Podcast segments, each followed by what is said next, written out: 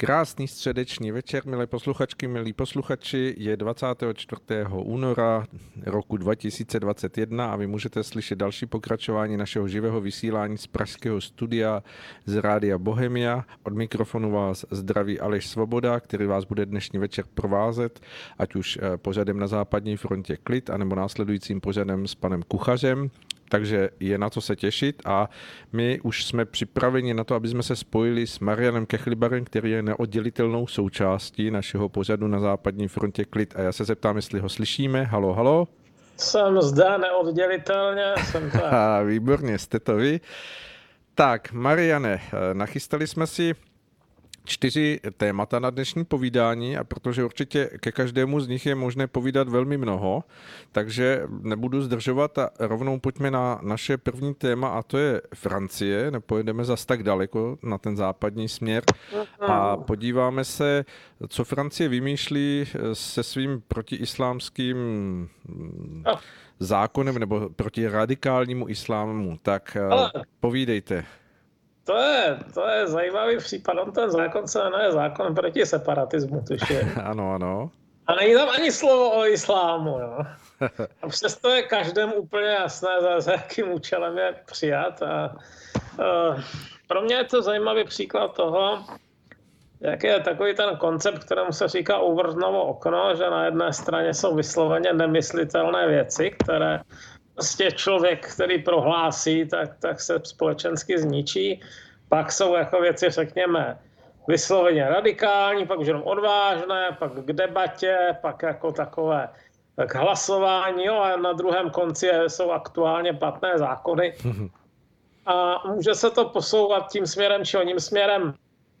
Taky se to může rozšiřovat nebo zužovat, což je druhá věc někde, někde je to spektrum těch, řekněme, tolerovaných názorů podstatně užší než jinde.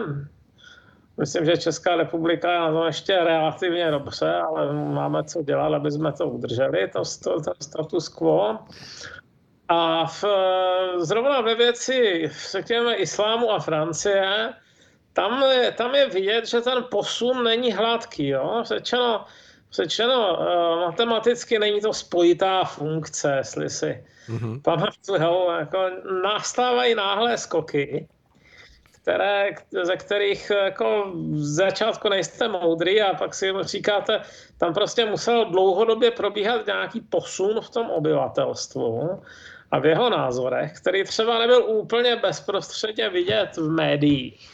Možná tak na tom Facebooku, když ho nepromazali, ale nakonec se teda náhle projevil skokovým posunem toho ovrtnová okna nahoře. Jo. Ten, ten zákon proti tomu islámskému, proti separatismu, to je teda nová norma, eh, kterou vyprodukoval eh, Macronův kabinet. Eh, teď to odsouhlasili v dolní komoře. Díval jsem se, jakým poměrem 347 ku 151 přičemž část pravice hlasovala proti, protože ho považovala za měkký. Takže jako těch reálných oponentů ve skutečnosti není ani třetina v tom parlamentu, spíš čtvrtina. Hmm. A že to teda byl, že, že to zajímalo tu, to publikum a že, se, že, že to nebylo, řekněme, běžný, běžný zákonodárný úkon, patrné z toho, že když se to veřejně projednávalo, tak přišlo přes 1700 připomínek. Hmm. Což není normální ani přibližně v, v takovémhle množství. Jo, většina, většina zákonů takovéhle pozornost eh, nevzbudí, takové tak jako z jeden, dva do roka. A tentokrát teda těch připomínek bylo fakt hodně o připomínek. Návrhu k dodatku, nejenom připomínek, jo, amendments, jako návrhu k dodatku. Hmm. No a když se teda podíváme na znění toho zákona, tak je to takové jako zjevně a jednoznačně zaměřené teda proti tomu islámskému separatismu způsobem, který teda mám pocit, že se v nějaké míře může obrátit i vůči původním záměrům, záměrům autorů, ale pojďme se na to teda trošku podívat. Určitě. První je něco, čemu se říká rozšířený princip neutrality. Eh, Francie je oficiálně sekulární stát, tam je oddělená, oddělená církev od eh, státu od roku tuším 1905, jestli si to dobře pamatuju. A, a vždycky dávala takový jako pozor na to, jestli, jestli veřejní činitelé, úředníci, no ti, kdo vykonávají státní moc, jestli se projevují nábožensky nebo ne.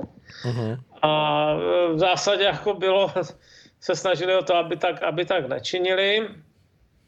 A, a mimochodem tím se svého času uh, inspiroval Atatürk, když se snažil sekularizovat Turecko. A to se mu teda úplně nepovedlo a jako částečně, ale ten Erdogan to do značné míry zvrátil. Ale taky tam byly jiné podmínky. No a e, například teda součástí toho nového zákona je, že úředníci, teda francouzští, nesmějí nosit žádné odznaky své náboženské víry. Jo? Mm-hmm. A to znamená ani hijab třeba. Mm-hmm. To je rozdíl proti některým jiným západním státům. Nemilím se, tak třeba v Kanadě schválili hijab i pro policajtky jo, že smějí nosit. Uh, myslím, že možná i Nový Zéland, to teda z hlavy nevím, uh-huh. ale jakoby jsou místa, kde jsou to, kde ty návrhy buď minimálně vážně padly, nebo dokonce i prošly. A uh, v Francii to teda teď bude zakázáno. Um, pak se bude jako velice pečlivě sledovat financování nábožensky orientovaných organizací z ciziny. Což zase jako zdánlivě, nebo, nebo je to formulováno neutrálně, ale fakticky jde asi hlavně o saudské peníze. Saudská Arábie, Katar, tyhle, ty, tyhle ty hlavní zdroje radikalismu a možná, možná i Erdogan, jo. Mm-hmm. Protože, protože tam zrovna v Turecku, v Turecku taky financuje řadu, řadu uh, organizací na západě, u ně, některých se dá možná říct, že jsou to jejich prodloužené páky tak eh, to je další věc.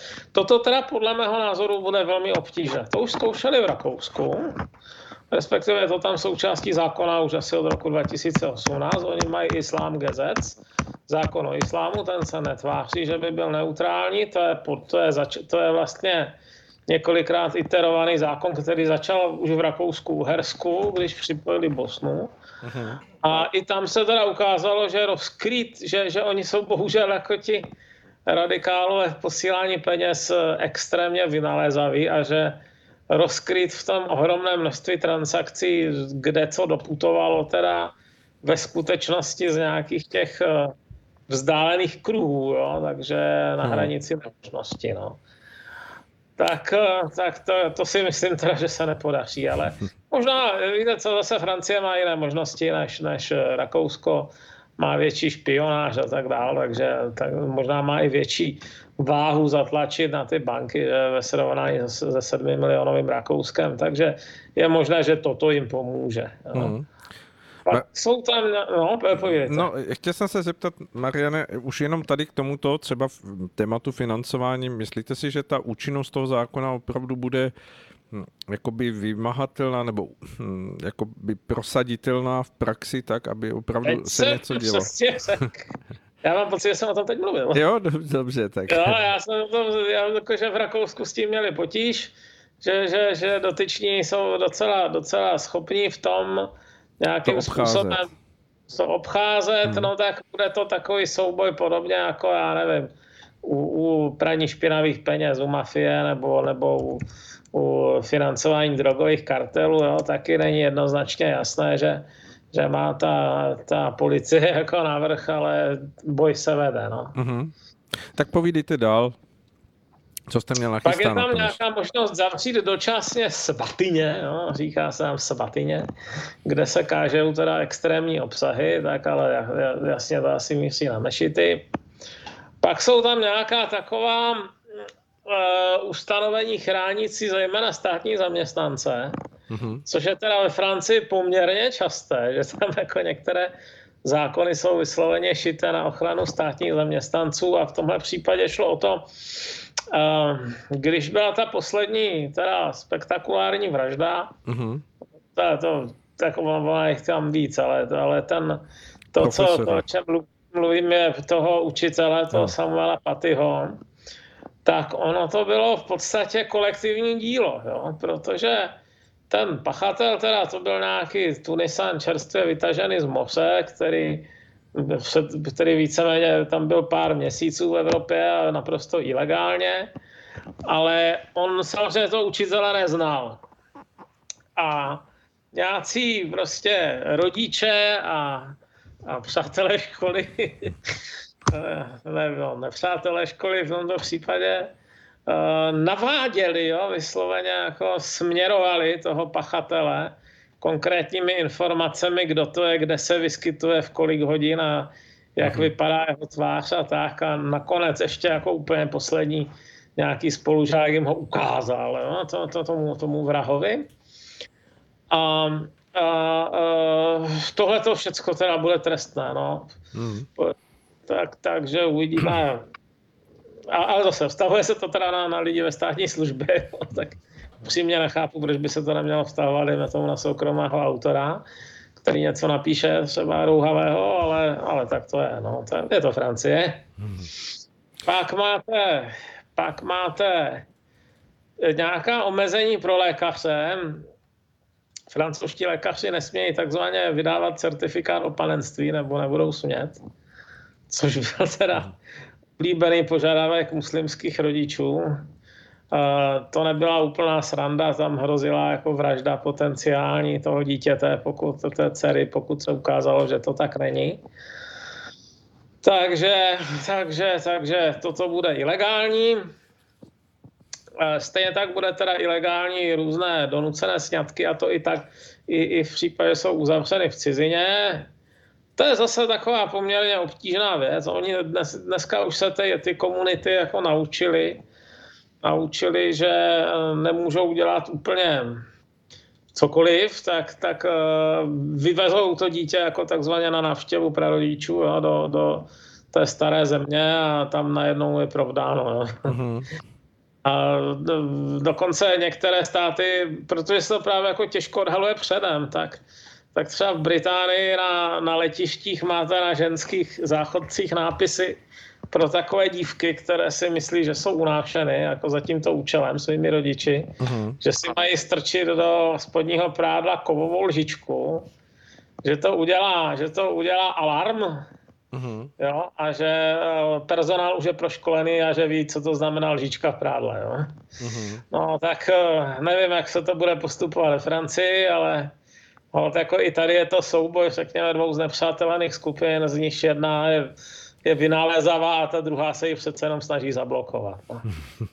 A potom tam máte takové jako omezení na školy typu zákaz výuky doma a dokonce, dokonce by měl být i větší dohled nad sportovními kluby, které až dosud eh, typicky byly nějaké národní asociace, tam jako karate a basketbalu a tak, ale zdá se, že i v, i v, v jejich rámci se skrývaly nějaké radikální prostě struktury, zvlášť u bojových umění a tentokrát na to prostě bude dohlížet stát. No.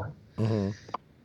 No, Mariane, tak jak to říkáte, tak na první pohled asi nezasvěcenému posluchači by to mohlo přijít, jako že to jsou dobré jako postupy, ale je tady to, ale to znamená, není to příjezd hasičů v době, když už je vlastně, eh, já nevím, les z více jak poloviny v plamenech, Není to tak, že, že opravdu to probuzení přichází v době, kdy, kdy se prakticky hm, dá hovořit o tom, že ten obraz toho vývoje se spíš blíží hm, té vaší knize Krvavé levandule. Jak to, jak to... Tak, no. Já si teda myslím, že toto se mělo dělat před 25 lety. Jo. Mm-hmm. To si teda myslím jednoznačně, ale prostě nebyla vůle to vidět a byla naopak vůle takové Eh, takové myšlenky a jako varování potlačovat, no tak, no tak, eh, tak to končí. No. Bohužel si myslím, že jeden z prvních instinktů eh, z celého širého lidstva, když se mluví o nějakém velkém systémovém problému, tak je mlčet. No.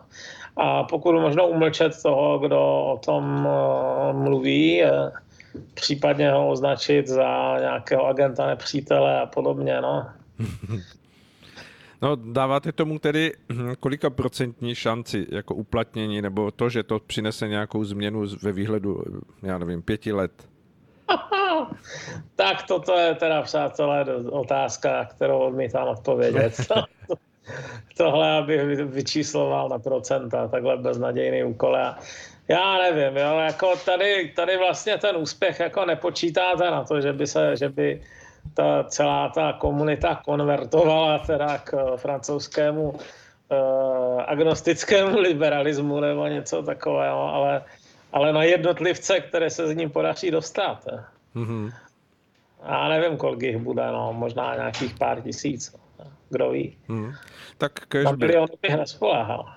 Kež by aspoň něco, protože si myslím, že že v tom obraze toho požáru aspoň, aspoň trochu nějaké té hasící vody je v každém případě dobré, ale uvidíme, jak se to bude vyvíjet, protože svět se mění. Před rokem třeba jsme se teprve setkávali s věcmi, jako, jako je nová nějaká v uvozovkách pandemie koronaviru, tak eh, to, to všechno jsou věci, které přichází a které mohou ještě mnohé věci změnit. Mm, je to tak. Já navrhuji, Mariane, dáme si krátkou skladbu a budeme pokračovat v dalším tématu, které máme nachystané, ano? Jasně. Tak eh, dozněla nám skladba, já se zeptám, jestli je Marian na příjmu, nebo jestli ho slyšíme my. Tady, ještě, jsem, ještě jsem se neodseparoval. Výborně, dobře.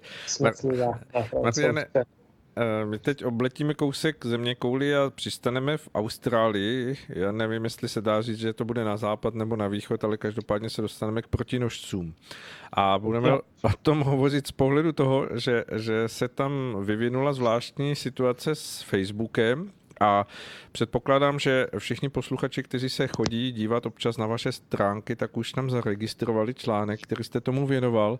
Přiznám se, uh-huh. že když jsem ho četl, že jsem si ho musel přečíst několika, jako by v některých pasážích vícekrát, tak uh, pojďme při, přiblížit nějak v rychlosti posluchačům, co se tam vůbec děje a tak, jak to popisujete, aby jsme eh, zkusili vystihnout nějakou podstatu věci.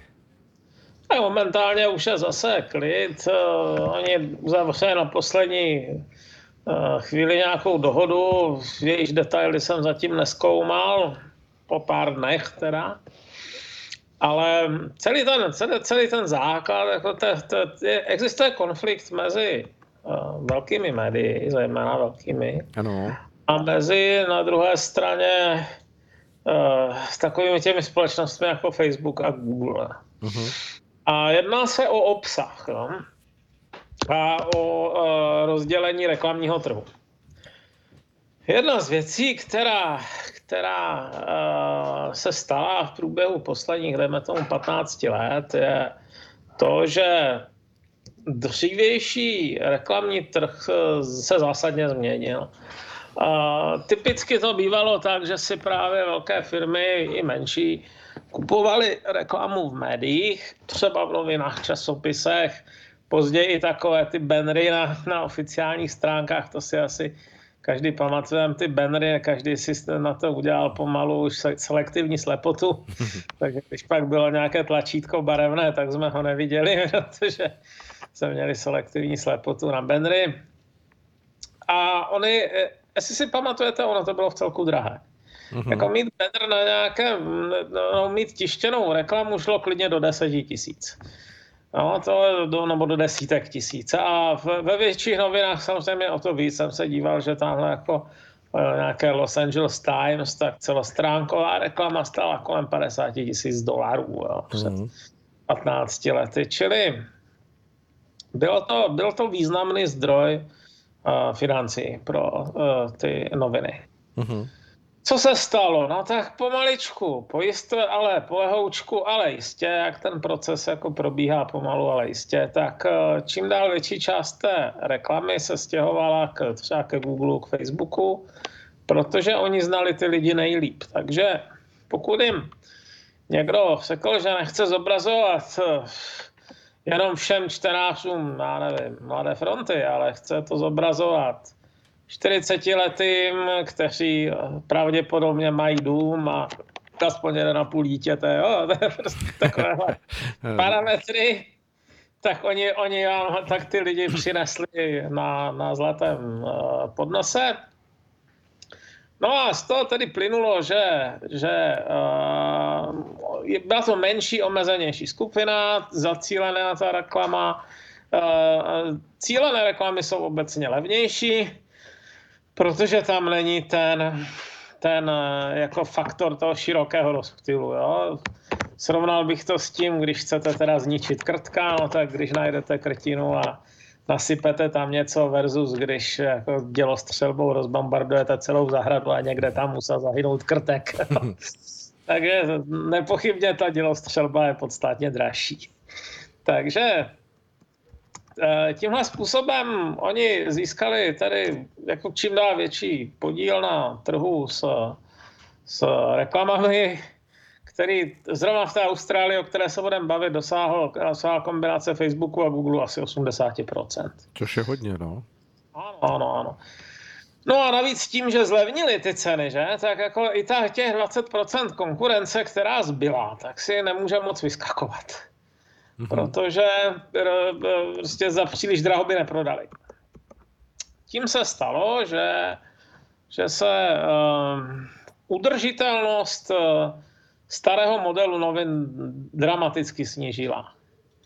Ne, že by to, jo, je čím dál obtížnější najít peníze na, na mzdy jednotlivých lidí, je čím dál obtížnější udržet nějaké kamenné redakce nebo tak. A jako docela běžně, běžnou praxí se stalo třeba to, že i ve velkých novinách je takový ten internship, čili takový uh, jak se to říct, nějaká brigáda, jo? Uh-huh. že to zadarmo, jo? Uh-huh. že už nemůžou jim prostě platit ani tu uh-huh. stovku jako za hodinu po našemu, protože prostě na to nemají, no? tak se to bere jako důležitá zkušenost, no? tečka. No, ale samozřejmě v takovém případě jednak si selektujete budoucí novináře, kterým je to jedno, kteří jsou z bohatých rodin, že, že si můžou dovolit být neplacení. Uh-huh. Jednak ehm, to má strašně negativní efekt na, na uh, kvalitu uh, reportáží. No. Když chcete udělat nějakou fakt dobrou reportáž, no tak to je docela drahé. Musíte toho člověka někam vypravit, musíte, musíte mu zaplatit něco. A, a, a v tomhle případě on uh, když ty, když ty peníze mít nebude, tak nepřipraví dobrou reportáž někde z opačné strany. Jo? Co, co země koule, co udělá, no, tak načte si něco teda pro změnu na Google, mm-hmm. jo? podívá se na něco skrz Google Maps a podobně a, a to, není, to nemá tu tež kvalitu, jako kdyby se fakt dva měsíce jezdil někde a snažil se teda udělat co kapra. No a teď eh, to, co teda se rozhodli udělat eh, v té, eh, v tom, v té Austrálii, a co teda vzbudilo, řekněme, prudký odpor, u, zejména u Facebooku, bylo to, že by Facebook, Google a spolu museli platit za každý eh, link, za každý odkaz, uh-huh. který nás sdílejí. Jo? Čili bude-li se jakoby v jejich, na té jejich síti šířit odkaz na nějaké noviny, uh-huh. takže uh, oni musí těm novinám něco zaplatit. Uh-huh. No a Google to nějak přijal, uzavřel hlavně s těmi velkými organizacemi, tak uzavřel v podstatě mír. Eh, a tady je důležité zmínit jednu věc. Tam byla, tam hrál velikou roli, tam hráli, hrál uh, 90 letý miliardář Rupert Murdoch, což je majitel velké News Corp, on to snad ani není Austrála, ne, je to Američan, nevím se. Ano, ano, myslím, že ano. No, ale jako je, je v Austrálii a v Austrálii má obrovský vliv, masivní, jo, včetně toho, že se mu docela podařilo mít vliv u té vlády. Ta vláda, neříkám, že mu vysloveně vděčí za zvolení, ale nemá to k tomu tak daleko. Takže, takže uh, ti si to s ním rozhodně nechtěli uh, rozházet a začali zkoumat teda otázku, jestli by, jestli by šlo udělat takovýhle zákon a ten zákon skutečně přichystali, na Češ teda Google se dohodl a Facebook vyhlásil uh, odpor. No a, a, přeste, a jedna z věcí, kterou, se kterou začali, bylo, že znemožnili teda jakékoliv linkování jakýchkoliv australských novin všude na světě a v Austrálii znemožnili linkování všech novin. Mm-hmm. Byl z toho naprostý chaos. A jak říkám, teď se nějak dohodli, zatím jsem nezjistil detaily, ale Facebook a spol jsou velice silně motivovaní, aby toto neprošlo, protože pak by se tím mohly inspirovat další země a ono už bylo teď zjevné, že některé z nich by o to stály. Jo? A uh, druhá věc je, uh, druhá věc je teda samozřejmě, jakým způsobem by se to realizovalo, kdyby, kdyby takovýhle režim vzniknul. Já jsem dneska zrovna se bavil s jedním poslancem výjimečně, ne, že bych to dělal každý den, ale který se věnuje tady těmhle těm právům a říkal, že v téhle souvislosti je docela velký tlak na kolektivní zprávu, ale ala OSA, jo, ochrany svaz autorský, uh-huh. což teda upřímně sečeno mě zdí dost děsně. Jo. jako nerad bych se dožil toho, aby prostě, dejme tomu, blogerská činnost byla, byla vázána nějakou licencí od nějakého kolektivního vyběratele a když se k tomu nepřihlásíte, tak, tak já nevím, vás zavřou za ilegální blogování. Jo? Nechci říct, že se to stane, ale, ale ty, ty, ty kolektivní správci, to je jako v podstatě forma dřívějších cechů, jo? když se bavíme o hlubší historii a mohlo by to skončit let, jak, no, tak, hmm. tak to, byla, to byla v kostce teda to, co se odehrálo v Austrálii, no. no a... Na Austrálii to samozřejmě nepůsobilo nijak dobře, jo, když jim tam hmm. Facebook začal ukazovat, že kvůli, kvůli eh, připravovanému zákonu jim nebude umožňovat sdílet eh, odkazy na zprávy. No, samozřejmě hmm. to nepůsobilo dobře. Hmm, tak jak to popisujete, Mariane, tak mi z toho vystupují dvě otázky. Jedna je ta, jestli to skutečně ne, nějakým způsobem nepoukazuje na tu opravdu mm, nad, nadvládu globálního typu tady u těchto velikých jako mamutů, kteří se vlastně dostávají do pozic, eh, které ještě před nějakou dobou byly nepředstavitelné. To, to, už jsme se o tom bavili právě třeba i ve vztahu k, té, k tomu Facebooku a Google v Americe eh, minule, že, že opravdu ten vliv a síla těchto eh, jako gigantů je, je opravdu velká. Na druhou stranu druhá otázka, Uh, jsou zastánci tržního hospodářství, kteří by na to argumentovali, že tedy ty novináři se mají snažit, nebo by se měli snažit, aby vytvořili ten zájem u těch čtenářů takový, aby opravdu měli důvod ty jejich noviny číst a, a ty, tím pádem ti inzerenti u nich inzerovat. Hele, já nevím, já si myslím, že inzerenti se do novin nevrátí, upřímně sečeno, protože, protože ze stejného důvodu, jaké se žádná armáda nevrátila k tažným koním. Jo? Ten, ten, ten Facebook je prostě efektivnější z hlediska, z hlediska inzerce, i když samozřejmě teď taky vznikla zajímavá otázka, protože unikly nějaké takové interní komunikace ve Facebooku, ze kterých eh, plyne, že Facebook jako, to bylo na hraně podvodu, jo? Mm-hmm. že těm inzerentům sliboval větší účinnost jejich reklamy, než jaká reálně byla. Ona tam údajně neexistuje kontrola nad tím, jak vám funguje ta, ta daná reklama, že nemáte zpětnou vazbu, která by byla no, nějakým... jsou tam nějaká čísla, ale ta čísla můžou být úplně vycucaná z prstu. Jo. To nemáte možnost si nějak nezávisle ověřit a v zásadě ta reklama, jako obecně reklama na celém světě funguje na principu dělají to všichni, tak já to musím dělat taky. Jo? No, ale eh, zkrátka v téhleté, v téhletom světě já myslím, že se těm novinářům to jako nikdy nevrátí. Uh, reklamní prostor. To už, je, to už je prostě moc neefektivní. Druhá mm. věc je, a teda se projevilo v tomhle konfliktu tady právě na, na, na té australské půdě velmi zřetelně, že oni si mezi tím ty uh, noviny taky vytvořili jako jakýsi vztah k tomu Facebooku, že dost spolehají na, na, na to, že se no, docela nezanedbatelná část těch čtenářů tam schodí z toho Facebooku. Uh-huh, ano. A to je, to je prostě, jakmile si navyknete tímhle tím způsobem, tak se vytváříte strategickou závislost. Jo? Ano, je to tak. Takže, takže uh, to oni do jisté míry si, jak to říci, naběhli. Hm. No? To je asi ten správný plán, naběhli. No a je možné s tím něco dělat, protože jak vy říkáte, to je, to je velmi silný trend, který se opravdu jakoby tady valí eh, světem všemi zeměmi.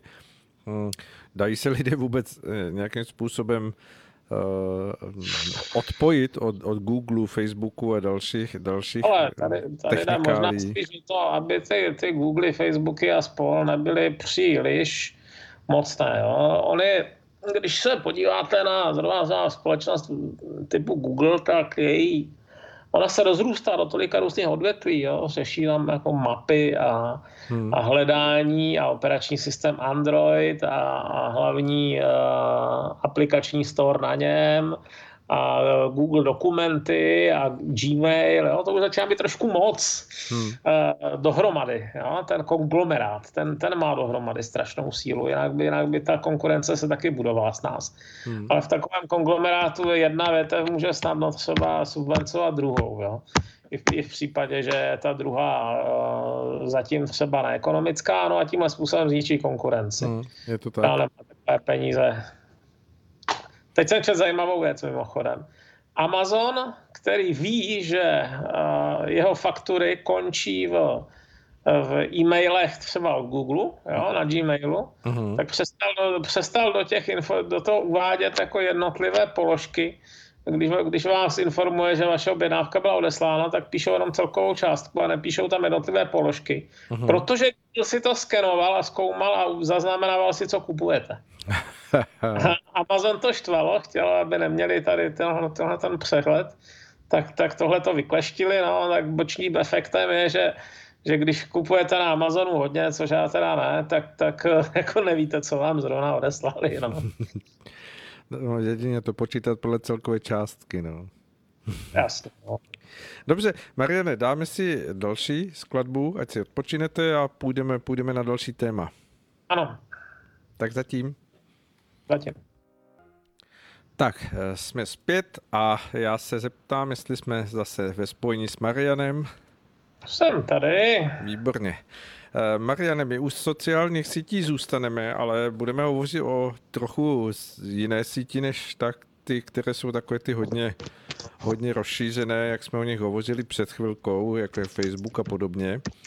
Ale, ale budeme hovořit o, já bych řekl, takovém favoritu, eh, postupně se asi dostat více do podvědomí, a to je síť Parler. Eh, my jsme o ní hovořili už v souvislosti eh, s tím, co se dělo v Americe v tom čase takového toho vrcholení té vlády prezidenta Trumpa, kdy došlo k zablokování a odmítnutí vlastně poskytnutí toho jakoby prostoru pro to, aby ten Parler byl uh, dostupný, to znamená, že byl odpojený z těch poskytovatelů dat, ale on si našel cestu a asi o tom pohovoříme. Tak uh, zkuste nějak uvést ten váš vstup tady na toto téma. Parler, ano. Parler byla, eh, nebo respektive už zase je. Už zase je. Uh, už zase je online síť, která byla teď asi pět týdnů odpojená, šest možná. Možná a se s podíváme, jestli běží. Šest, Já jsem na počítači, tak se podíváme, jestli už se, to se nezhodili, ale myslím si, že ne, že už běží, ale nejsem si jistý, jestli se tam teď můžou registrovat noví, noví uživatelé. Má to takový trošku divný český překlad. V angličtině je to jasné a srozumitelné, ale v češtině třeba feed, jo, což je pojem pro valící se teda valící se nové a nové příspěvky pro to, to, to čemu říká zeď, mm-hmm. Facebook, tak do češtiny to někdo dostavil přeložil jako krmivo. Teda, na poprvé jsem se zasmál a na podruhé mi došlo, že je to vlastně docela upřímné. No, ale a že by to možná měli takhle mít všichni. Nejenom čeština. No, ale krmivo, no, tak tady vás budeme krmit. Dobře, takže uh, Parler byl zhozen ze sítě docela koordinovaným postupem těsně potom po těch nepokojích u kapitolu uh-huh. začátkem ledna. Paradoxně, jako když se to pak vyšetřovalo, tak, tak eh, daleko více ti lidi domlouvali na běžném Facebooku, jo, než, než na Parleru. To, to bylo takový jako symbolický, symbolický postih uh, hříšníků, který ve skutečnosti úplně uh, přesně uh, nesměřoval teda jako tam, kam oficiálně měl. No ale tam tehdy, pokud vím, tak vykašlali se na ně, nebo zrušili je Amazon, který v rámci Amazon Web Services je jeden z největších poskytovatelů webového prostoru na světě. Mm-hmm. Zároveň je zrušila z aplikačního shopu firma Google, takže jste si nemohli instalovat aplikaci na, na Androidu, pokud nejste trošku vyspělejší uživatel, který dokáže instalovat APKčko. A pak je zrušil i Apple. Na, na, na Apple se to teda uchází extrémně těžko, to možná v současné verzi se ani nejde, já to tak detailně Apple nesleduju, ale, hmm. ale uh, jako na Apple velice těžko propašujete neschválenou aplikaci do systému. A dokonce vypověděl, vypověděl službu uh, poskytovatel rozesílání mailů. Jo? To, to, hmm. to bylo neuvěřitelné. To jako jednoznačně působilo dojemem prostě komplexní, komplexního jak to říct, útoku. No. Hmm, jako domluveného, domluvené strategie. Domluvené strategie, no jako koordinované minimálně. Koordinované, no. ano. Vzhledem k tomu, že většina těch firm je jako v Silicon Valley s jednou výjimkou a, a že Eh, že ti lidi se znají dohromady, no tak to by bylo divné, kdyby spolu, kdyby všichni náhle, náhle naraz bez vzájemné domluvy dospěli k témuž eh, výsledku, no, k témuž rozhodnutí. No a teď, eh, teď teda konečně ještě navíc byl, ten padler nebyl zase tak dobře technologicky dělaný, takže se tam někomu podařilo přihlásit a, a stáhnout to tam v podstatě celý obsah databází, takže hmm. Takže uh, líknuli všichni lidi, jejich fotky například. Uh, teď ten Parler dělal takovou chybičku, že uh, není to tak banální chybička, že když tam někdo nahrál fotku, tak z ní nesmazal to, čemu se říká EXIF data. Jo. Mm-hmm. EXIF data jsou informace o tom, jakým foťákem to bylo děláno, kdy a zejména dost často je tam i GPS souřadnice. Mm-hmm. Takže to o vás nese poměrně dost informací, kde jste kdy byl. A jako slušný web, který umožňuje nahrávání fotek, tak zároveň tady tohle to čistí. Uh-huh. A pokud se to nepodaří, tak no, pokud se to nedělá, tak, tak jste ve skutečnosti jako prosákli spoustu soukromých informací o daném člověku. No. A ten Parler to nedělal a spíš si myslím, že to bylo asi jako ne, ono se na tom nějak extra vydělat nedá, ale že to byla nedokonalost lidská, ano, tak takhle prosákli spoustu lidí. No. Hmm. A včetně hm, pravděpodobně identity některých, kteří chtěli být chráněni a to a to a to. No a, a e, následně byli teda 6 týdnů offline a pokud vím, tak byl vyměněn ředitel. No. Uh-huh. A nejsem si jistý, jestli pouze ředitel, anebo dokonce celé vedení kompletně. Eh, mimo jiné jim bylo vyčítáno, že nebyli na tuto situaci nějak připraveni, protože eh, ono to nebyl úplně blesk z čistého nebe, on speciálně ten Amazon je tuším už jako varoval předem a podobně, jo, a zkrátka měli s tím počítat podle názoru zakladatelů a, a těch, kdo financovali ten parler, tak, tak jako, že, že úplně a, nedostali své povinnosti být, být ve střehu a tak letěli, no.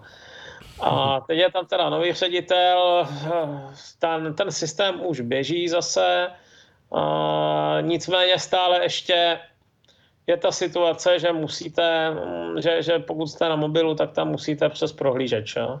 Mm-hmm. Nesmíte tam, nemůžete, nemáte aplikaci, která by vám třeba vyhazovala alerty, že vám někdo odpověděl na zprávu a tak dále. No tak to je dvojsečné a považuji ty aplikace za takové, konkrétně ty aplikace sociálních sítí za určitý druh zla, protože jsou často dělané tak, aby připoutávali vaši pozornost a žrali vám čas, i když nechcete. Ale na druhou stranu je to jako extrémně nerovné hrací pole třeba s tím Facebookem nebo Twitterem, kde se přitom jako z hlediska obsahu eh, řečí, které se tam nagdákají, jo, abych to slušně řekl, tak jako to není moc lepší než ten Padler. Jo? To jenom záleží na tom, jako, a i kdybyste byl jako velký demokrat Bidenovec, tak, eh, tak těch věcí, které padají na těchto dalších sítích je taky dost, no a ty nikdo nesmazal. Jo? Mm-hmm. No tak uh, Parler tedy žije, ale kulhá. Takže to je, to je současné konstatování. Já tam teda chodím se podívat. Ta česká komunita je tam zatím nepočetná, není to kdo ví jak živé, ale, ale zase si říkám, že jako bych měl aspoň trošku podpořit někoho, na kterého se rozhodli zasednout tvrdým zadkem všechny tyhle firmy naraz. No. tak mám aspoň účet. Ale eh. osobně si teda myslím, osobně ano. si teda myslím, že by měli zavést něco jako placené členství, protože toto, oni v současné době jsou financováni nějakými, nějakými investory, ale já si myslím, že to není, to není dlouhodobě udržitelná podoba a z těch reklam se uživit nemusí, jo, jestli tam vůbec nějaké mají. Hmm. Zajímavostí je, že, že se dostalo eh, do určitých médií zpráva, že ten Parler se podařilo rozběhnout pomocí ruských technologických společností. To znamená, že hm, si to můžeme přeložit tak, že ta data, co dřív poskytoval eh, ten Amazon, tak, tak v současné době čerpá Parler někde v Rusku nějaké technologické společnosti. Ne, to, pokud, hele, to, byla, to byla klasická No to já už, jsem, já už si jsem, jsem zapomněl detaily, ale to bylo něco trošku jiného. Jo. To bylo, mm-hmm. Já myslím, že běží někde v Oregonu. Mm-hmm. Ale prostě firma, která jim to poskytla, někdy před lety poskytla něco nějakým Rusům. Aha. udělala se z toho jako takováhle podivná souvislost. To to, to na nic, no.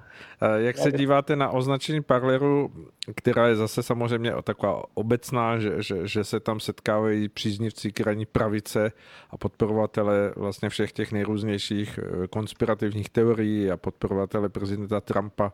Vy jste říkal, že tam chodíte, cítíte se tak být jako označený, anebo, nebo to berete jako, že to je zase podpás? si vás tyhle keci, to vám prostě musí být jedno, jo, to, na to, na to, to jako člověk, který v roce 2021 řeší tady tyhle ty asociativní otázky, tak je odsouzen k věčnému trápení. Jo. To, to je nejlepší je úplně zapomenout na všechny tyhle ty nálepky a kašlat na to. Hmm. A když se podíváte mm, v té, té, v té populárnosti, zase, které se dostalo jakoby mediální podpory této síti Parler, eh, vnímáte, že, že má před sebou budoucnost, nebo že to bude jako boj o přežití? A nevím, počkejte. Uh, nemám tušení. Upřímně nevím, ale, ale uh, myslím si, že takhle, já mám historickou zkušenost z podniky, že vždycky nakonec nejslabší je, nebo, nebo nejsilnější je vždycky uh, finanční uh, stránka. Jo. Hmm. Takže a ten Parler to, to tam za, zainvestoval prostě nějaký multimilionář Mercer, Robert Mercer a a dokud nedosáhnou nějaké samonosnosti ekonomické, tak budou vždycky ohrožení už jenom tím. Uh-huh. Je tou závislostí na tom ja. financovateli. Jinak jako koukám, tak uh, se zdá, že jako host je, jako host je uh, v současné době asi v Nizozemsku. Mm-hmm. Cloud Root. Cloud Root LLC, no. Mm-hmm. A z tohoto, z tohoto hlediska, Mariane, když se na to podíváme, uh, dá se říct, že, že technologicky všechny ty nedostatky, které jste vy Eh, popsal a které asi samozřejmě to malinko diskvalifikují, že se jako jsou odstranitelné tak, aby se opravdu dalo hovořit o tom, že, že v té konkurenci eh, tam vznikne nějaká lákavost se dívat lidí, nebo, nebo víceméně teď jde o to, aby se ukázalo, kdo vlastně třeba si zřídil účet a je známý a přitáhl tu pozornost. Mm-hmm. Samozřejmě tady v Čechách vaše jméno určitě přitáhne mnoho pozornosti, jako lidi, že se třeba... Tolik lidí tam nešlo, jako, ale...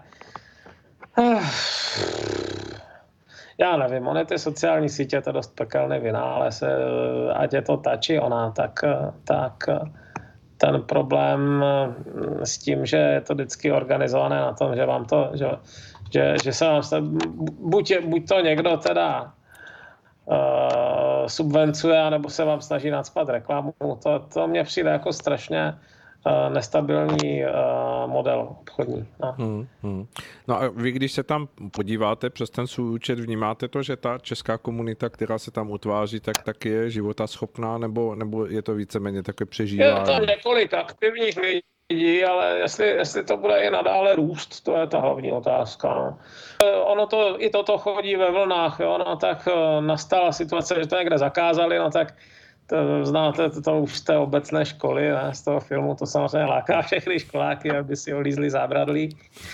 tak, tak nastala vlnka, která tam přinesla nějaké nové uživatele, ale to zase nějak opadne, no. Takže hmm.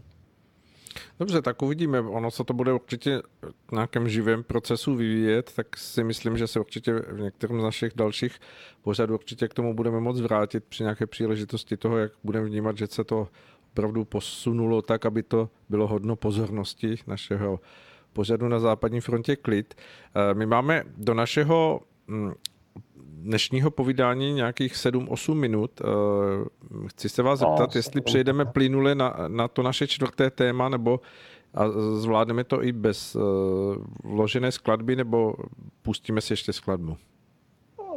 to se, tak ono, ono se to zase tak moc nevyvinulo, upřímně řečeno. Já si myslím, že můžeme klidně teda pomaličku skončit, jo, protože to čtvrté téma je takové jako nejméně, nejméně expanzivní poslední dobou. To, to, něco se stalo, to, na té minulé no, session, ale ne za stolik. Jo. Tak když jsme to dotáhli do času 19 hodin 54 minut, tak já bych to teda ukončil normální skladbou a nesnažil se něco vecpat do tři a půl minuty potom. Dobře, dobře. No ale tak to téma, které jsme měli, jako je samozřejmě silné, jako asi by se k němu jako mnoho dalo hovořit, takže... Ale já jsem upřímně zvědav, jak to dopadne tady s těma plánama té vlády na nějaký tvrdý lockdown. Jo. Ten mě poněkud děsí teda. Hmm. Protože uh, jako jestli se, jestli se na něco ukázalo za minulých 12 měsíců, takže že by se dokonale dalo uplatnit ten, ten, to, to, to rčení toho Černomirdina, který říkal něco jako, mysleli jsme to dobře, ale dopadlo to jako vždycky. Jo.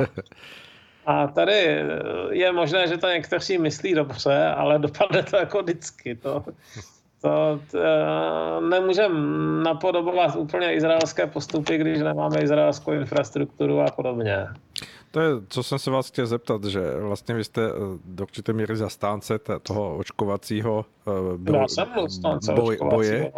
Uh, Rozhodně, ne do určité míry, já jsem zastánce. No, dobře, tak, tak, tak jste zastánce. No. Takže předpokládám, že sledujete úspěch nebo tu, tu, ten nárůst, který je v Izraeli a potažmo tady eh, v blízkosti nás ve Velké Británii, kde se daří opravdu v tom postupovat poměrně úspěšně ale proti tomu stojí vlastně výhled, tuším, agentury Bloomberg, která se tomu věnovala, říká, že přes všechno to, co se teď jakoby snaží Eh, ve všech zemích světa vrhnout energii na, na očkování, že to je výhled na sedm let, než se podaří eh, víceméně zvládnout celou tu strategii toho, toho očkovacího plánu. Vnímáte to jako reálné? Nebo... Uh, ale já si teda myslím, že zaprvé za prvé, uh, agentura Bloomberg si může víceméně psát, co chce, protože za sedm let se nikdo ani nespomene, že vyšel tento článek. A a nebude jim konfrontovat, nebude jim psát s otázkama, tak co, vyšlo vám to nebo nevyšlo? A i kdyby jim napsal, tak oni neodpoví. Jo? To je jako pr- problém se suverénními předpovídateli budoucnosti je, že málo kdy je někdo konfrontuje s jejich minulýma chybama. Teď jedna věc je vyspělý svět, řekněme, jakž tak se do něj můžeme počítat my, protože, protože i, když je, i když tady běží to očkování pomalu, tak běží aspoň. No. Ale myslím si, že víc než polovina států světa s ním ještě ani nezačala. Hmm. Protože ani nemá čím. No. A druhá věc je teda ten rozvojový svět, kde byste jako nechtěli, aby vám tam vznikly úplné rezervoáry jakýchkoliv chorob. Ideálně Zrovna teda to očkování by se mělo nějak organizovat jako na celosvětové úrovni, aby, aby byli, tady, tady platí, že jako jsou-li chráněni všichni, tak e, je to lepší. Mm-hmm. No ale Druhá věc je, že některé ty země jsou nestabilní. Jo? Do Jižního Sudánu očkovat, to, to vás taky můžou unést. No. Hmm. Teď, nevím se, tak zavraždili italského velvyslance v Kongu při nějakém pokusu o únos. No tak nasaďte tam teda doktory. Jo? No, to, to musí být hodně zvláštní povaha, která si na to troufne. Tak třeba by se tomu mohli věnovat lékaři bez hranic. Třeba, no. A oni se tomu možná někteří věnují, jo. Jsou, i my máme toho chirurga Šepka, který taky mm-hmm. vymetá jedno nebezpečnější místo za druhým, ale, ale je to prostě kapacitně obtížné. No. Druhá věc je, že prostě jde o infekci, která se může přenášet na zvířata. Máme to prokázáno minimálně u norků, ne, fretek a takových těchto těch živočichů, kteří dílem žijou teda v nějakých eh, domácnostech a, a na farmách, ale taky mají divoké příbuzné. Jo? Hmm. Takže musíte přijít na způsob, jak očkovat je. Ono to není nemožné, tímhle způsobem jsme se zbavili v některých zemích, včetně České republiky, jsme se zbavili vstekliny očkováním lišek. Jo? No tak to taky neděláte takže byste jim poslal pozvánku, dostavte se, paní Liško, na polikliniku toho a to dnes tolik a tolik hodin, ale prostě jim dáváte nějaké ty, ty uh, návnady, ve kterých je ta očkovací látka. Jo? Ale nedá se to takhle třeba ku příkladu dělat s netopíry, nebo aspoň zatím nemáme tu technologii. A netopíři jsou taky přenášeči vstekliny. No tak eh, v tomhle případě toto je, řekněme, challenge, výzva do budoucna, jestli to půjde nějakým způsobem omezit v té živočišné hříši. Hmm. A vnímáte to tedy, že, že ten zdroj tím, že by existovalo vlastně jakoby ne, neovládnutí té, té živočišné říše, že tady hrozí pořád ten, ten nějaký přeskok toho, toho viru, ať už se jedná o koronavirus jako zpátky na člověka, anebo i vzhledem no. jako k dalším možným nemocem, ať už virovým nebo bakteriálním. No tak eh, tím je, tím je ta Afrika zrovna docela proslula. Jo? Tam, eh, tam těch zón, nezapomeňte, že tam přibývá lidí a jedna z věcí, které se dělají, je takzvaný bushmeat, což znamená, že se v zásadě jde jako lovit a, a ta ulovená zvířata se pak prodávají na trhu a to jsou divoká zvířata, která nepřicházela do kontaktu s lidmi. Jo. A, a občas jsou něčím nakažená, co jako není úplně v pořádku. No. A tímhle způsobem nejspíš vznikají občasné vlny eboli. Jo? Asi od nějakého zvířete, které prostě není typicky v okolí člověka, možná se mu i vyhýbá, ale stejně, stejně ho asi občas lidi jedí nebo něco takového. No. A druhá věc je, že vlastně při kácení pralesů a podobně se samozřejmě utíkají o tamtud zvířata, zvedají se o tamtud oblaka jako komárů a podobně nakažených buhvíčím, takže takže eh, tady tam to pronikání toho, toho obyvatelstva do těch dříve divokých oblastí je fakt nebezpečné. Hmm. Z tohoto hlediska. Eh, z těch pralesů se vynořila nejedná jako rečka hemoragická a podobné legrace. Takže, takže to s tím musíme počítat no, v tomhle světě. Hmm, hmm. Ale přesto uh, úplně na závěr, ten koronavirus vy vnímáte, že je, že je zvládnutelný tedy tou cestou toho očkování, že se to podaří všechno? No, myslím si, že minimálně lokálně v bohatších částech světa, jo. Chudší části světa budou vždycky jako bojovat o to, aby měli adekvátní zdravotní péči, většinou nemají, no. Zase na druhou stranu eh, populace třeba v Africe je průměrně o, o hodně mladší jo, než, než v hmm. Evropě. Takže by měli mít z tohoto hlediska větší odolnost, protože tam je typický, typický rizikový faktor věk no, u obtížnosti průběhu. Hmm. Dobře, ještě bych se vás zeptal samozřejmě, jak se díváte třeba na takový covid pas, ale už nemáme mnoho času, tak nevím, jestli úplně... 21, no, já se těším na večer si. Dobře, eh, tak si to necháme na příště, ono určitě to téma vydrží a já se budu těšit, Mariane, když se s vámi opět uslyšíme pro naše posluchače za 14 dní, jak to bývá v našem pořadu na západní frontě klid. Dnes, dneska děkuji, naslyšenou, ať se daří všechno.